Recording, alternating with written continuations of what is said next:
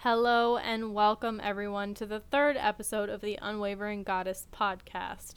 Thank you so much to everyone who's been listening so far, and I apologize for the crackling noise in the last episode.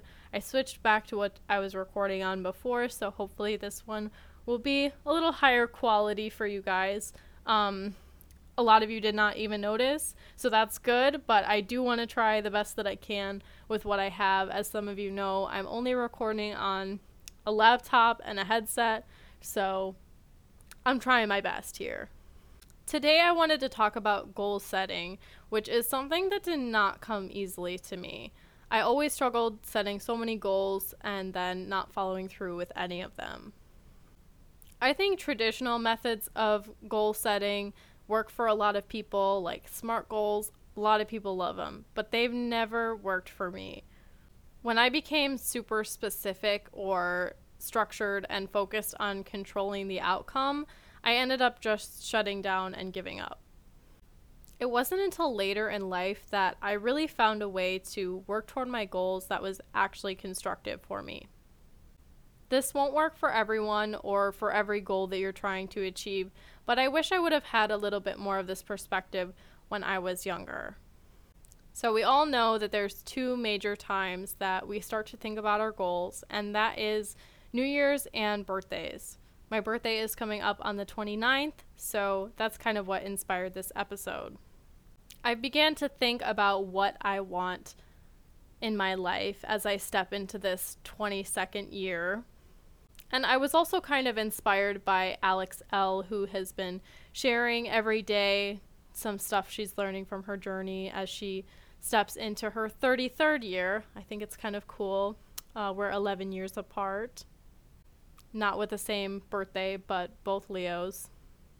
And as much as I love this idea of being able to wipe the slate clean and be better this year, I think it's also a very clever way to avoid starting right now and taking action right now. It can be difficult to know when to start, so I feel like these birthdays and milestones and New Year's can feel like a good time to start.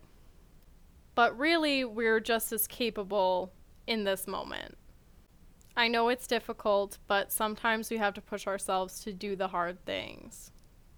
We aren't going to wake up magically one day more prepared and less afraid to take that first step. So we owe it to ourselves to stop waiting for a sign or another year to start working toward our dreams. If there's something that you want to do, I encourage you, please stop waiting.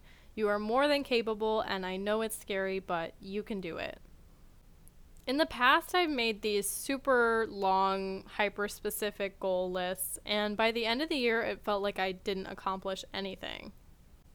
We are so driven by results and numbers and instant gratification, etc., that we fail to see the small progress that we actually do make we drive ourselves crazy trying to stick in within the parameters of our goals, and we're disappointed when we don't reach them fast enough and feel like failures when we slip up. And after being so hard on ourselves, it can feel easier to just give up altogether. On top of that, social media can be a great tool to help you share your progress and connect with others who are working toward the same things, but it can also feel like you're the only one struggling we only see everybody's best moments. Aside from comparing ourselves to others, I personally have a hard time comparing myself to the younger, fitter, healthier, happier version of myself.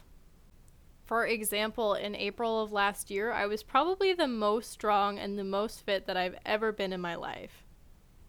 So now, when I look at myself or try to do the same things or try to work toward a fitness goal, I can feel really defeated because it's like, well, why doesn't my body look like that anymore? Or why doesn't, why can't I run like I used to or lift like I used to? And it's like, girl, because you were going to the gym three times a week and like running on your off days. But I can't be disappointed with how I am now because I had a different capacity for that in my life before what I mean is like that's what I was those are the goals that I was focused on before and I had more capacity and time and energy to put toward that. And now as different interests and finances have changed, I'm not doing that anymore. But I also have to look at the fact that now I have the time and energy and resources to invest in some of my other goals. Very rarely can we do it all. Like, I feel like when I make a, a, goal list for the beginning of the year, it's like, okay, I'm going to eat healthy and I'm going to exercise and I'm going to do this every day and like all of these things at once. And I'm expecting myself to have that amount of bandwidth to handle everything at once, which I don't know, some people can do it, but personally, I feel like has never been the case for me. But that's also okay. I'm now adjusting to a different time in my life when I have a different capacity for fitness. Maybe my capacity for fitness is not as large as my capacity for my creative endeavors. I tend to go through phases. I'm not sure if other people do this, but normally I can focus on one thing. And once I'm really focused on that one thing, then I can start incorporating other things. Does that make sense? But in order to move forward and work toward our goals and celebrate our progress, we gotta let that shit go. The person that you were before does not exist anymore. You've learned so much and experienced so much that it's not fair to your current self to use that as your reference point. We can't go backwards, but we can try to do the best that we can with who we are right now. Okay, so now that we're not judging ourselves and we're ready to take the first step, what is the alternative to traditional goal setting? In my experience, when I have actually followed through with my goals, it's because I've been less structured and more intentional with them. Like, I want to go outside more. I want to be more creative. I want to read more books than I did last year. I want to do something to move my body. And then once you have these intentions, then you can become more specific with them if you'd like to. I found a way to move my body and be outside more by trying to go on a walk every day. And I try to set up weekly um, time for myself to do one of my creative hobbies, even if it's only for 10 minutes. And for books, uh, that was one of my goals a couple years ago. But I gave myself a whole year to do it. And it was more about challenging myself to do a little bit more, go a little bit further than I did the year before. And it, it was more about that than the number of books. It's easier for me to stick to goals when I give them a purpose. My goals now center around building a healthy and stimulating lifestyle instead of just, I want to run a mile every day and drink a gallon of water and be perfect and amazing and never rest. Instead, I try to give myself smaller, more attainable goals that I can incorporate into my routine. However, that is not to say that I always have days um, that are good. I have a lot of days that I still want to give up, or days that I don't want to walk, or the weather is bad, or I have to work late and I don't want to walk by myself at night. And I would f- normally feel like really disappointed in myself for not doing it every day. And I would think that, oh, now I have to start my day count over and someone's going to call me out. And does any of this sound familiar? Like, I've been sharing my walking journey on my main Instagram account. And so I, I number the days. And I started thinking, like, oh, if I miss a day, like, I have to start over because Otherwise, someone's going to come up in my DM saying, "Oh no, you didn't. Oh no, you didn't walk this day." But no one's going to do that. And if they do, that says more about them than it does about you. Instead, I've been just trying to, okay, the next day that I start walking, which I usually only miss a day um, consecutively, but the next day that I start walking, I just start my count from there. But, like, why does it matter? and that can be hard, you know, to running an account that is based on mindfulness and like self improvement because you guys don't know what happens behind the microphone or behind the posts. Like, not every day I, I just wake up like this mindful, magical being. I definitely try, but I just don't think that's realistic for anyone. There's this misconception that if we're not like continuously working on ourselves and on our goals, then like that takes away from the rest of the progress that we've made and the rest of the work that we've done. And that someone's going to call us out. Somebody's going to be like, oh no, you don't actually care about mindfulness because you had a bad day and you said something that you didn't mean to your partner or something. But it's like, no. It's okay to not have your goals in mind every single day. It's okay to fall behind or to make a mistake or to have a day where you don't do anything. Have multiple days. I don't care. The way I try to look at it is if I miss a day in walking, for example, or if I am not working toward my goals, my intentions are still the same. I still want to go outside more. I still want to read more books. I still want to move my body. I still want to be creative. All of those things are still what I'm intending to do, and maybe that day it doesn't work out.